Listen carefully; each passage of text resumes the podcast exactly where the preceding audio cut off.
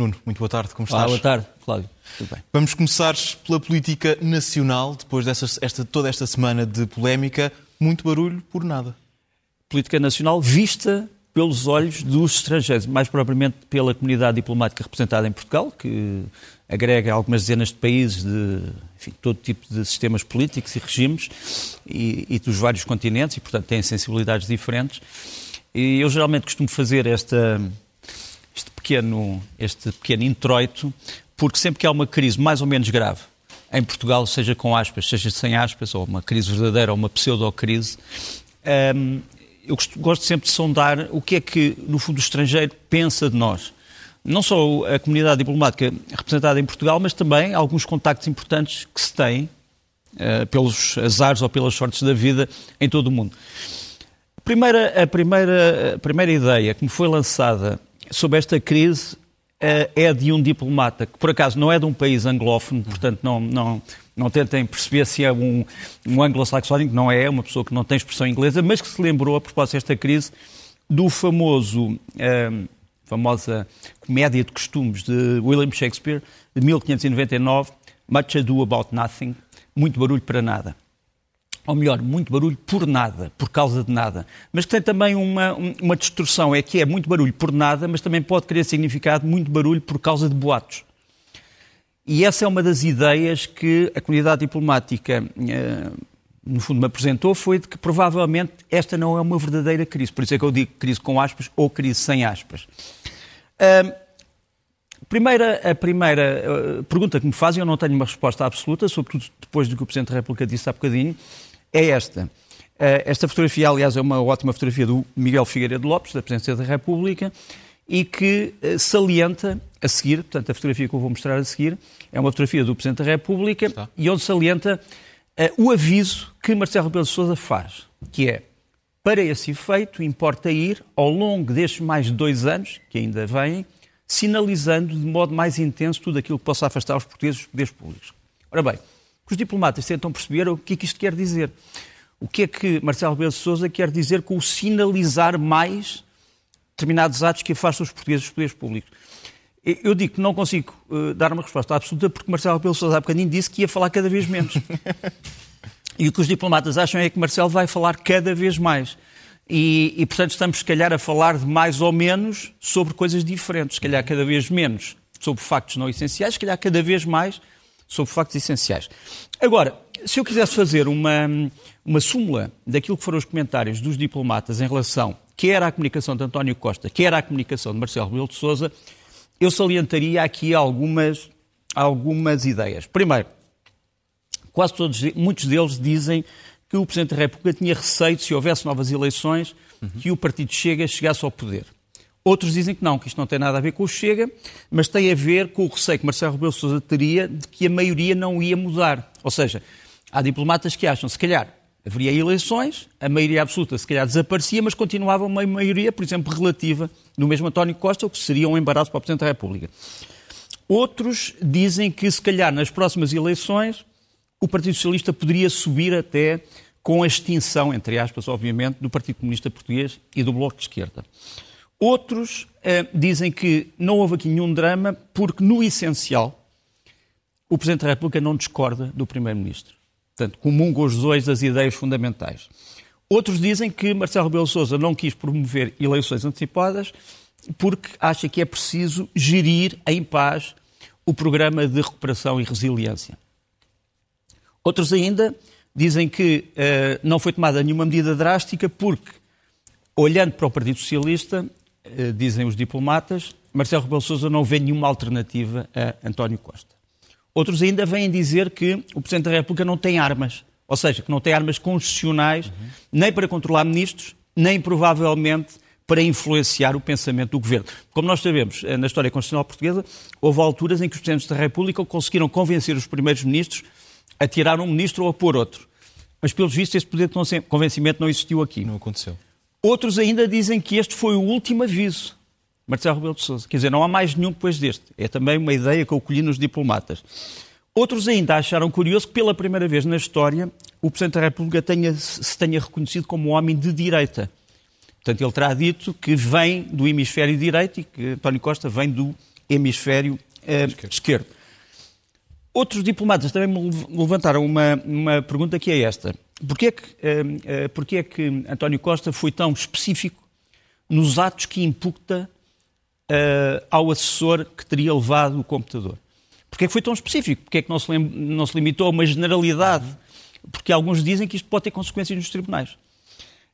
Por fim, há um diplomata que me coloca uma, uma ideia curiosa, que é esta.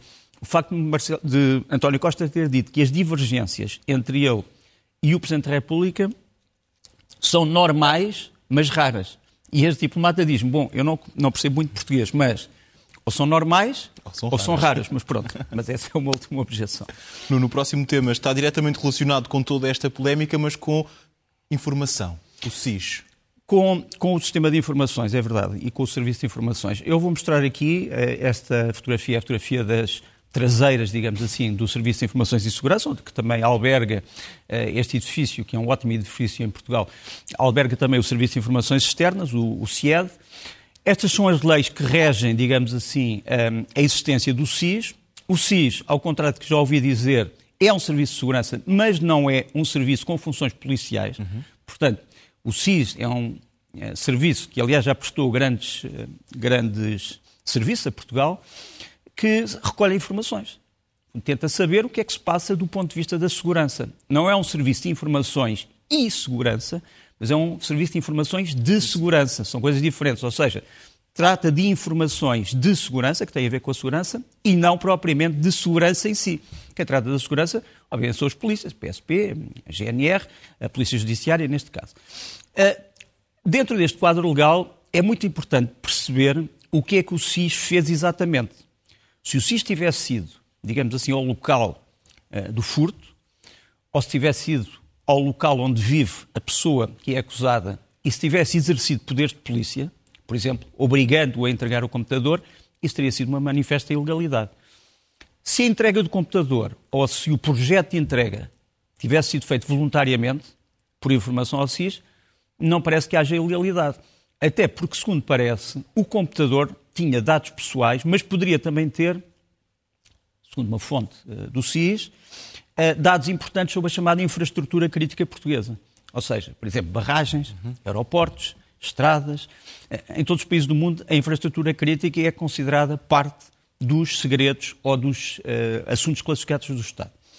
Agora, há aqui uma coisa importante.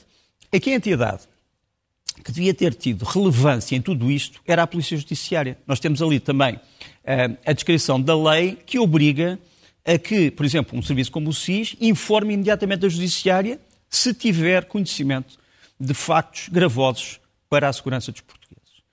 Uh, eu não sei se essa passagem de informações se deu ou não, mas devia ter-se dado. Mas eu penso que tudo será uh, esclarecido, e espero que seja esclarecido, com a audição parlamentar que vai existir, porque sabes que com a segurança, com os serviços de informações, não se deve brincar, nem deve haver as suspeitas de que eles possam ser instrumentalizados por um partido político. Porque os partidos passam, mas em princípio os serviços ficam. E Portugal também. E, e portanto, nesse aspecto, um, espero bem que a próxima audição parlamentar possa pôr uh, tudo, como se costuma dizer, a plebe em pratos limpos. Onde vão ser ouvidos o ex-adjunto de Galamba e também o próprio Ministro. Uh, Nuno, agora vais fazer uma reflexão sobre os caminhos que Portugal pode trilhar no futuro. Sim, porque, porque isto, uh, isto ressuscita-nos o velho, o velho problema de que Portugal tem um, coisas parecidas com outros países europeus, mas tem também grandes dissemelhanças, ou seja, traços históricos e, e traços atuais que não são comuns. Eu vou começar com uma, uma enfim, uma, um pequeno, um pequeno pormenor que é conhecido. Se nós olharmos para este mapa mundo, nós vemos ali as zonas mais frias do mundo, uhum. as zonas mediamente quentes, as zonas muito quentes e as zonas extremamente quentes, eh, em, em função do número de horas de sol por ano. Ora bem, se vimos bem, na Europa, praticamente só Portugal e parte da Espanha é que têm esse privilégio das horas de sol. O que nos faz refletir sobre muitas coisas. As horas de sol permanentes têm a ver com o turismo, tem a ver com a produção de energia, tem a ver com a realização em Portugal de conferências, que geralmente as pessoas preferem que sejam feitas em sítios quentes e não em sítios frios, embora digam que é apenas uma questão científica. Eh, tem a ver com as reformas e apresentações de pessoas que querem passar os seus últimos dias em Portugal, porque é um ótimo país para se passar uh, o fim da vida.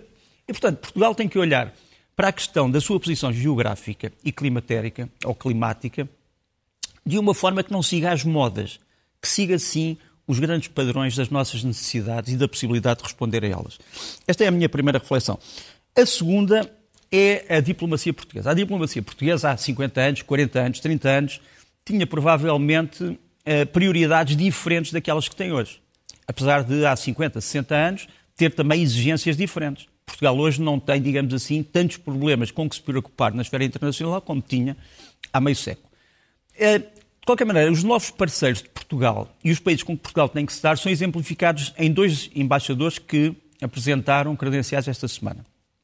Aqui temos o embaixador Murat Karagos, é o embaixador da Turquia, o novo embaixador da Turquia, é, tem uma grande experiência do Cáucaso, uma zona onde, como sabes, eh, onde se vive hoje uma grande instabilidade, é a zona onde está a Chechênia, é a zona onde está o Azerbaijão, é a zona, no fundo, onde está a Arménia, é a zona onde estão todos aqueles países que fazem parte de uma cordilheira que, de certa forma, podem contribuir para a estabilização ou instabilização da Rússia.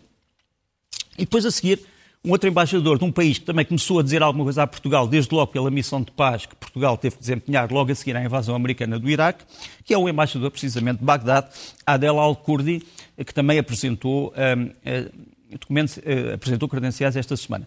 Isto só para te dizer que a diversificação da nossa diplomacia é algo que também deve ser olhado não como um peso, mas como uma vantagem. Ou seja, Portugal provavelmente consegue falar com outros países em Portugal, isso não sendo possível noutras capitais europeias. E devíamos, penso eu, lucrar politicamente com isso.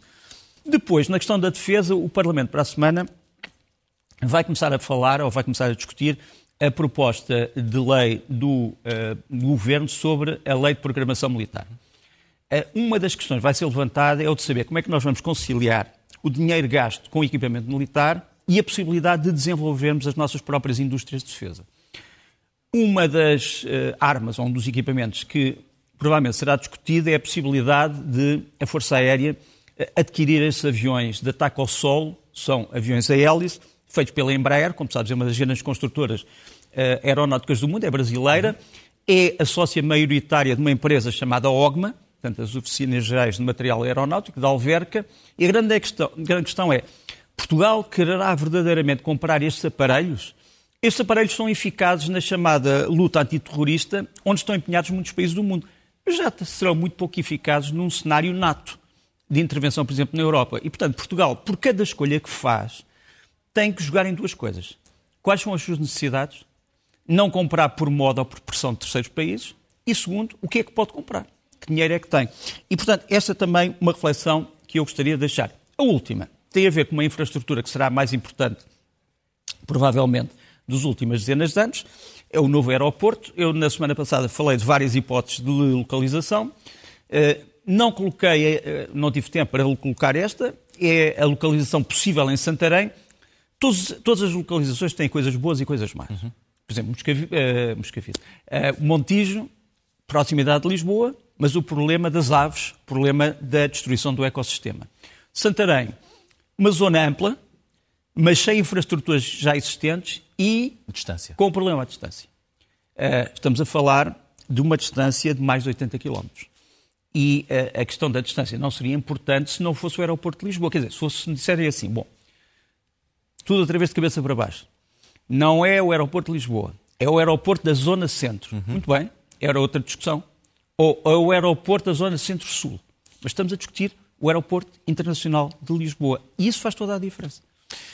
Vamos passar para o próximo tema, que é uma questão. O fim do mito hipersónico, o míssel hipersónico. Como tu, como te lembras, no princípio do, da invasão da Ucrânia, um, chegou-se à conclusão de que o maior dissuasor russo, quer dizer, se a Ucrânia eventualmente uh, conseguisse resistir e conquistar ou reconquistar o seu território, o, a arma a que a Ucrânia não poderia responder seria o famoso míssil KH-47M2, que é o Kinzhal. Kinzhal é um míssil que, segundo os folhetos de propaganda russos, não tem resposta, não tem defesa. Quer dizer, voa a qualquer coisa como mais de 10 a 12 vezes a velocidade do som. Realmente não se conhece uh, nenhum equipamento militar capaz de deter algo que voa mais de 12 vezes o, a velocidade de som. Ou será que acontece? Ou será que existe esse sistema? Esse é o problema. É porque os ucranianos, nós tínhamos falado já disto na Guerra Fria na sexta-feira, na SIC, mas os ucranianos dizem que uh, estes aviões que nos aparecem aqui, russos, o MiG-31, Foxhound e uh, o bombardeiro Blackjack, podem realmente transportar este míssil e terão atacado a Ucrânia com este míssil. Mas dão uma novidade. Dizem que este míssil foi abatido pelo sistema Patriot. Uh, que é um sistema, sistema de defesa antiaérea americano, tem várias versões, o PAC-1, PAC-2, PAC-3. A Ucrânia terá comprado, isto nós não, nós não sabíamos, ou terá sido, uh, ter, ter, ter-lhe fornecido o sistema PAC-3, que é um sistema que tem uma possibilidade suplementar de defesa antimíssil. Portanto, não apenas defesa contra helicópteros e aviões ou drones, mas também defesa antimíssil. E teria sido este sistema que abateu o tal míssil hipersónico. Se isto é verdade, se isto é verdade, o maior dissuasor russo perde validade na guerra com a Ucrânia. E eu autonomizei esta questão do resto das coisas que vamos falar sobre a Ucrânia, porque é uma alteração fundamental, não só no teatro de guerra, mas no facto de vários países do mundo, incluindo a China e os Estados Unidos, estarem também eles próprios a construir mísseis hipersónicos. Portanto, se se descobrir que há uma arma capaz de deter esses mísseis hipersónicos, eh, as, eh, as, as regras da guerra mudam. E os construtores dizem, mas nós estamos a investir milhares de milhões num míssil que não vai servir para nada. Agora, a última questão que se põe é, será que o míssil russo, este o Kinzhal, que está nestes dois aviões, é mesmo hipersónico? Porque agora põem-se dúvidas, será que anda a 10 ou 11 vezes a velocidade de som ou só a 5? Repare-se que um, um caça supersónico anda a 2, 2.2, 2.5.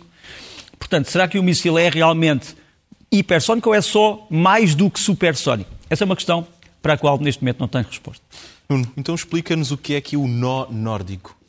Nó nórdico, nós, nós temos andado a, a falar de novas hum, geografias políticas no mundo e olhamos muito para, para o papel dos Estados Unidos, do Reino Unido, da Europa, da União Europeia uh, no que toca ao conflito da Ucrânia, mas esquecemos de olhar o que é que se passa no norte da Europa. E por isso é que eu falo no nó nórdico, porque esta semana uh, os países do norte da Europa encontraram-se com o presidente da Ucrânia, Zelensky, e uh, escreveram, ou melhor, disseram sem escrever, uma espécie de nova aliança que iria unir a Ucrânia a estes países. Estes países, repara-se, estamos a falar uh, de países que já foram em tempos dominados pela Suécia, mas são essencialmente a Suécia, a Dinamarca, a Noruega, depois a Finlândia, que também teve durante muito tempo relações entre com o Ocidente e com a Rússia, que uh, no tempo da União Soviética invadiu a Finlândia e tentou vergá-la, não conseguiu. E depois a Islândia, que é um país que nem sequer tem forças armadas. Uh, a Islândia tem que ser protegida, digamos assim, pelos outros membros da NATO. Ela pertence à NATO, mas não tem forças armadas. Ora bem, estes países perguntados assim, são importantes, importantíssimos, porque têm, do ponto de vista da inovação tecnológica, do território, uh, e, uh, digamos assim, da, dos avanços científicos, para já não falar do Prémio Nobel, uh, são extremamente importantes no mundo. Mas, do ponto de vista de população, são apenas 26 milhões de pessoas. Ora bem, estes países sentem-se mais ameaçados que os outros uh, pelas recentes tendências imperiais ou imperialistas, como seja, da Rússia. E, portanto, é normal que este nó nórdico seja um novo núcleo de poder na geografia política ou na geopolítica mundial. Nuno, fizeste um trocadilho aqui no próximo tema, traumatismos ucranianos. Porque, infelizmente, são traumatismos que continuam. Um, nós estamos, neste momento, penso eu, à beira de semanas muito dramáticas naquilo que gera uma tragédia. Uh, falar, falaram aqui há bocadinho na contraofensiva, que os ucranianos penso que já começaram há algum tempo com a resistência em Bakhmut e com a recuperação de terreno em Bakhmut. Estamos todos preocupados com aquilo que se pode passar na maior central nuclear da Europa, em Zaporizhia, eh, que aparentemente neste momento está a começar a ficar sem pessoal. Uhum. Tu não podes deixar, digamos, uma central, uma central nuclear sem pessoal. Eh, é preciso não nos esquecermos que foi na Ucrânia, no tempo da União Soviética, que se deu a tragédia de Chernobyl, que afetou todo o mundo. E um, ehm, em relação aos traumatismos ucranianos, deixa começar por este facto. No dia 9 de maio vai-se dar o chamado desfile da vitória em Moscou. Eh, os, os, os, russos querem celebrar o fim da Segunda Guerra e o triunfo da União Soviética sobre uh, o Terceiro Reich. Bom, Uh, isto, uh, repara, a Rússia não é o único sucessor da União Soviética. Há outros países que também são sucessores da União Soviética, a Ucrânia, etc. Mas sabe-se que na Alemanha, onde há muitos monumentos à libertação da Europa, segundo os soviéticos, por parte do Exército Vermelho, na Alemanha vai haver muitas manifestações a favor e contra o passado soviético da Rússia. Ora bem, a polícia de Berlim, que é a cidade onde há mais monumentos, este aqui é um monumento de Treptov, um, declarou que iria proibir as manifestações com bandeiras e símbolos ucranianos e russos. Os ucranianos da Alemanha recorreram para o Tribunal Administrativo de Berlim e o Tribunal decidiu a favor dos ucranianos. Diz, está bem, a Ucrânia pode mostrar bandeiras, mas a Rússia não, porque é o símbolo de um crime contra o direito internacional. E a polícia, neste comunicado, veio dizer que aceita a decisão do Tribunal e não vai recorrer dela por vias judiciais. Portanto, tu podes já prever o que é que vai acontecer no dia 9, um, mas é algo para o qual temos que preocupar, porque vai ter consequências políticas, não apenas na Alemanha, mas obviamente em toda a Europa. Gostava ainda de, de dizer que neste momento está, os dias estão a ser marcados por constantes acusações de ataques com drones. Neste momento, por exemplo, a Rússia está a dizer que está a ser atacada outra vez com drones eh, no sul da Crimeia, mas também no território russo, ehm, digamos assim, continental. E uh, houve o incidente, nós já aqui dissecámos, do ataque, ou pseudo-ataque ao Kremlin, ao, ao, à cúpula do Senado. Costuma-se dizer que é o sítio onde estaria a dormir o Vladimir Putin, não é verdade? É a cúpula do Senado. O Senado é a Câmara Alta do Parlamento. Não parece que Vladimir Putin durma na, na, na, no, no, Senado russo. Seja como for, o que nós sabemos é que estes vídeos começam a confirmar-se, ou seja, perto do bunker, nós sabemos que é o bunker de Putin, nos imediações de Moscou, começa a haver defesa antiaérea com mísseis. Temos aqui os radares, temos os sistemas de defesa SAM o que mostra que realmente há uma preocupação neste momento do poder russo em relação à possibilidade da Ucrânia fazer alguma coisa. Depois há aqui um, uma, uma, outra arma ucraniana que tem sido usada, que é o ciberataque e a pirataria informática para destruir, digamos assim, acontecimentos de outros países. Uh, nós já tínhamos mostrado isto na Guerra Fria na SIC, mas eu não mostrei a conclusão. Um grupo de piratas informáticos uh, russo, uh, ucranianos, interrompeu esta conferência. Eh, é uma conferência entre o Irão e a Rússia, que se estava a dar numa capital europeia, e que é interrompida uh, por uma voz que diz: Aqui, serviços secretos ucranianos. Muito obrigado por nos terem convidado. Todas as pessoas que estão aqui irão ser vítimas de represálias ou serão levados a tribunais por crimes de guerra. E, obviamente, os, os, os participantes ficam com o sangue gelado, porque não só isto era uma conferência privada, como uh, foi feita uma ameaça em público a vários dos dirigentes presentes. E a Ucrânia está neste momento a continuar a fazer isto, eh, porque a ciberguerra é uma guerra que nós não vemos, uh, não tem pistolas, não tem espingardas, mas tem consequências que podem ser como estas que estamos aqui a seguir. Os ucranianos têm alguma razão para estar preocupados com a colaboração entre a Rússia e o Irão. Repare, isto são imagens da partida dos tais drones Shahed, que os, que os russos adaptaram para se chamar gerânio, contra território ucraniano. Portanto, tens aqui, estes são os drones que vão espalhar terror nas cidades ucranianas. Uh, e, portanto, há alguma razão para que os ucranianos se preocupem com a colaboração entre Teherão e Moscou. Também mostrar que esta preocupação às vezes tem elementos traumáticos. Vamos mostrar um vídeo da cidade de Kiev. Eu vou, vou não vou, vou me calar só para mostrar, um, para tentarmos ouvir o som, se puder ser aumentado um bocadinho. Temos aqui o som das antiaéreas e temos a destruição de um drone uhum. com os gritos e a emoção das pessoas que estavam no solo. Ora bem, este drone era um drone ucraniano destruído pelos ucranianos. Ou seja, os ucranianos tiveram de destruir um drone de fabrico turco, um Bayraktar, porque ele tinha perdido contacto com a base através de uma interferência eletrónica ou de uma sabotagem, e os ucranianos tinham medo que ele pudesse Atacar cair sobre a população uh, e, portanto, destruíram. Mas repara bem o impacto psicológico que isto tem sobre uma população que está a fazer a sua vida normal, porque isto foi fora do período de alerta. Uh, portanto, esta é a situação em que vivemos também. E depois, a situação ucraniana de estar a receber muito material militar todos os dias, nós temos já aqui falado disso, e aqui vamos mostrar mais dois elementos que acabam de chegar à Ucrânia, em grandes quantidades. Este é um obus autopropulsado, portanto, que se move, digamos assim, por aquele veículo de lagartas. É um M109 uh, A6 Paladin dos Estados Unidos, que é o último modelo, digamos assim, deste, deste obus, uh, com uma grande potência de fogo, aqui já ao serviço das Forças Armadas Ucranianas. E depois o famoso veículo blindado Bradley, que é simultaneamente um transporte pessoal, mas também um veículo anti-carro, um anti-tanque, se quisermos. Uh, aqui já aos serviços ucranianos, com uma, uma, blindagem que não costuma ser, olha, com uma camuflagem que não costuma ser uh, normal. Há ali umas partes apagadas porque os ucranianos não quiseram mostrar os números que estão escritos uh, na blindagem. E, um, e, digamos assim que isto já está ao serviço numa unidade que é o batalhão, ou melhor, a Brigada Mecanizada 47, chamada Magura. Uhum. Portanto, estes são alguns dos elementos que me parecem importantes uh, difundir. Só para acabar na questão da Ucrânia, duas coisas muito breves. Primeiro, um, os ucranianos estão neste momento a lançar uma campanha no exterior para tentar mostrar que são um país multilingue, que permite várias línguas.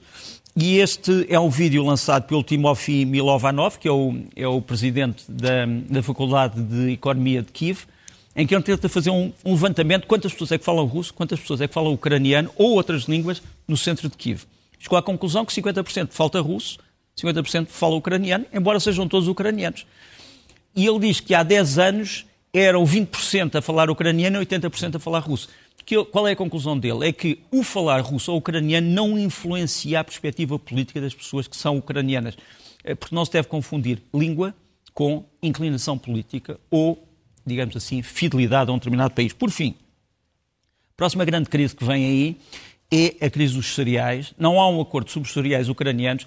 A Ucrânia, como se vê aqui, está em primeiro, segundo ou terceiro lugar na exportação destes cereais para todo o mundo. Não sei se podemos aumentar só para tentarmos ver melhor, mas, portanto, a Ucrânia, a Ucrânia é uma superpotência de exportação de cereais e tem um problema, é que muitos destes cereais, por terem ficado acumulados uhum. pelo não acesso aos portos do Mar Negro, estão em excesso. Quer dizer, a Ucrânia não consegue uh, escoar todos estes cereais para os países africanos e do Médio Oriente que precisam deles. O que é que acontece? Estes cereais muitas vezes têm que ir pela Europa, ficam na Europa e os países à volta da Ucrânia são também produtores e não querem, obviamente, que os produtos ucranianos a baixo preço concorram com os seus. Exatamente. E agora dizem também que estes produtos, alguns deles estão contaminados com pesticidas. Portanto, este é um problema que ainda vai ficar para durar. A União Europeia tem que fazer alguma coisa sobre este assunto, mas que pode ser, digamos assim, uma, uma brecha na simpatia que os ucranianos têm gerado uh, na União Europeia uh, face seu, à sua causa e ao facto de serem o país a defender. O acordo dos cereais que está em vigor, que termina dia 18 e que estão em negociações permanentes entre a Rússia, a Turquia e também as Nações Unidas.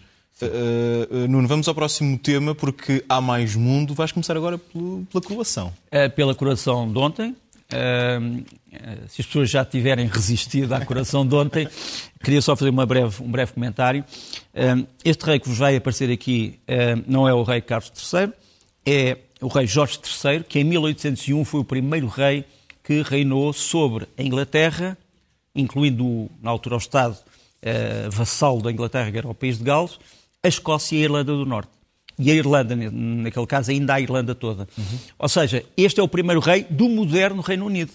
Porque nós falamos da, eh, da monarquia eh, do Reino Unido existir desde o século IX. Não, no século IX não existia a monarquia do Reino Unido, existia a monarquia da Inglaterra e o primeiro uh, rei inglês foi o Athelstan em 894, no século IX, realmente. Mas era uma monarquia diferente. Esta é uma monarquia que abrange um território muito mais vasto e com consequências também maiores. Um comentário que me parece importante é que a monarquia no Reino Unido é popular. Uh, uns dizem que é por ter poder, outros dizem que é por não ter poder. seja como for, faz parte da cultura popular britânica e não apenas no sentido de uma cultura, alta cultura literária, também da cultura dos Beatles, porque é preciso não esquecermos que os Beatles, isto é um vídeo muito curioso, 1965, foram condecorados pela rainha, que era muito querida pelo povo britânico, como sabes, com a chamada muito excelente Ordem do Império Britânico. Isto em 1965. Aqui tens o Palácio de Buckingham, aqui tens os Beatles, antes da uh, cerimónia em que se tornaram uh, membros da Ordem do Império Britânico e continuaram a tocar, obviamente, o Strawberry Fields Forever. Nuno, vamos aos livros da semana? Uh, antes disso, só para te dar mais dois, duas notas uhum. ainda do resto do mundo, esta, este vídeo paradoxal, onde vais ver uma cantora israelita e um cantor dos Emirados Árabes Unidos a cantarem uh, o hino nacional de Israel, o que não era obviamente possível há uns anos atrás. Os Emirados Árabes Unidos uh, celebraram o Dia Nacional de Israel este ano. Uh, Israel ainda está, de certa forma, numa situação de conflito, não só com a Palestina, ou com alguns palestinianos, ou grupos palestinianos, mas com quase todo o mundo árabe. Portanto, está ainda muito longe da paz, mas é curioso que esta visão possa ter acontecido esta semana. Por fim, deixa-me só dizer que esta semana foi importante porque a Organização Mundial de Saúde declarou o fim da, da Covid. Uhum. Nós já sabíamos, mas, mas foi deste, deste precisamos deste sentimento. Mas este senhor, que é o Vivek Murthy, que é o Ministro da Saúde dos Estados Unidos, portanto o, o cirurgião-geral, como é o título, veio dizer que há outra pandemia que mata nos Estados Unidos e fora do mundo, que é a solidão. E ele insiste, a solidão é também uma pandemia que deve ser combatida. Como? Íamos demorar muitos eh, leste a oeste a explicar. Teremos a oportunidade para isso, de certeza. Vamos agora sim aos livros da semana. Olha, e vamos começar com um livro que é uh, sobre as eleições turcas que se vão dar no dia 15 de maio, ou melhor, é sobre a pessoa que vai estar em causa, uh, o Sr. Erdogan, a Turquia sob Erdogan, do Dimitar Beshev. É um livro muito hostil, digamos assim, ao Erdogan, mas, por outro lado, é um livro que diz que a Turquia sob Erdogan já não é a Turquia ocidental e republicana que estávamos habituados, mas é outra coisa que tem também consequências. Depois de Aldino Campos, a governança do Oceano Global. O Oceano Global, obviamente, diz muito a Portugal que é um país marítimo.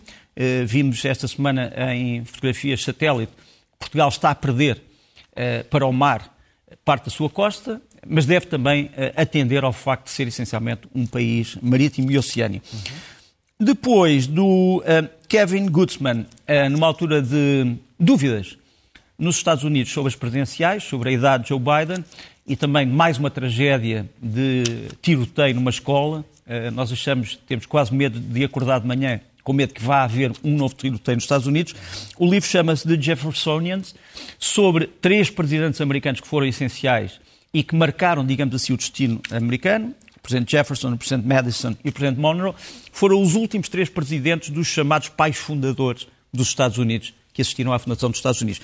E, por fim, sobretudo para pessoas que se interessam por assuntos militares, do Michael Vestman e do Nicholas Nilsson, eh, editores, Advanced Land Warfare, portanto, o que é que se está a passar no campo da guerra em terra e que lições é que nós podemos tirar dos últimos conflitos que se têm desenrolado sobre a Terra. Filmes da semana. O primeiro filme é uma animação, um filme de animação de desenhos animados ucraniano, precisamente, o Mavka, eh, sobre uma velha lenda e que tem como mensagem a proteção da natureza, a proteção eco, do ecossistema. Uh, estreou já em Portugal uh, continental e insular esta semana. Um filme para crianças, sobretudo, mas os, uh, os adultos estão bem-vindos. E depois, queria salientar aqui três filmes que passam ou passaram esta semana e para a próxima nos canais de TV Cine. Primeiro, Duna, Dune, um dos grandes filmes uh, do ano. Esta é a primeira parte, uh, não, melhor, no canal Top, nos dias 5 e 6 de maio, passou a primeira parte. As pessoas que quiserem podem voltar lá para ver. Isto aqui é já é um, uma prenda do leste a oeste, é já a segunda parte que vai estrear este ano do Dune, uh, o planeta deserto que encerra muitos segredos. Depois, um grande filme que não devia ser perdido, passou no TV Cine Emotion e vai voltar a passar, passou no dia 5 e vai voltar a passar no dia 9. Chama-se Delicioso. É a história do primeiro restaurante do mundo no tempo da Revolução Francesa. Como é que nasceu o primeiro restaurante? Parte fantasia, parte de realidade. Filme muito bem feito, uh, que segue uma parte da história da humanidade, deve ser conhecida. Por fim, um filme de terror. Não deixem as crianças ver isto. Chama-se Man. É um grande filme de terror. Uh, no TV Cine Action, nos dias 6 e 8. Portanto, já foi, passou no dia 6, vai passar outra vez no dia 8, amanhã. Um, é um filme que tem que se agarrar as cadeiras, muito bem feito. Uh, surpreendente. Não vou contar a história. Contar, não vou contar a história, mas é intensa. Devo dizer que é intensa. Vamos ver, vou ver de certeza. Vamos então às sugestões. Vamos às sugestões. Uh, muito rapidamente. Silence, Silence, Silence, Please. É uma peça de teatro ucraniana uh, levada à cena pelo Pavlo Yurov, que vai ao, ao Teatro Académico Gil Vicente. Não, isto é a música. Este ainda não. Isto é a música. Não sei se temos a imagem da do peça de teatro, senão vamos já aqui, não, não encurtamos razões. Mas pronto, uh, ia falar de uma peça de teatro que vai ao Teatro Académico Gil Vicente, em Coimbra, no dia 12 de maio. Uh, pela mão aqui está a imagem, Pavlo Yurov, uh, as consequências da guerra na vida das pessoas. Depois estávamos a ver, mas eu primeiro gostava de mostrar o, o póster do festival, Festival de Jazz da Amadora, começa no dia 11, uhum. é aberto, temos ali o perfil inconfundível do Ricardo Toscano, um dos nossos grandes saxofonistas da novíssima geração, mas tem realmente como grande, uh, como grande atração o John Scofield, um grande guitarrista que já é octogenário, começou no jazz e na fusão e agora está no blues.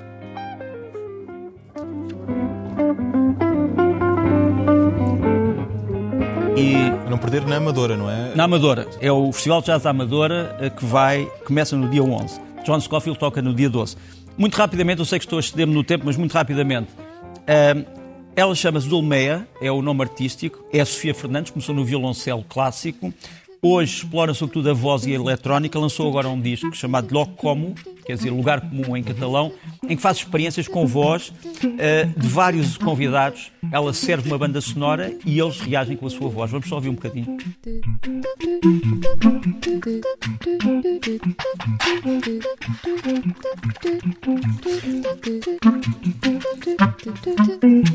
E por fim, uh, estes homens já não são novos, já andam nisto desde 1969. São os Van de Graaff Generator, uma das, um dos faróis da chamada música de vanguarda europeia, com um vago, um vago sabor rock.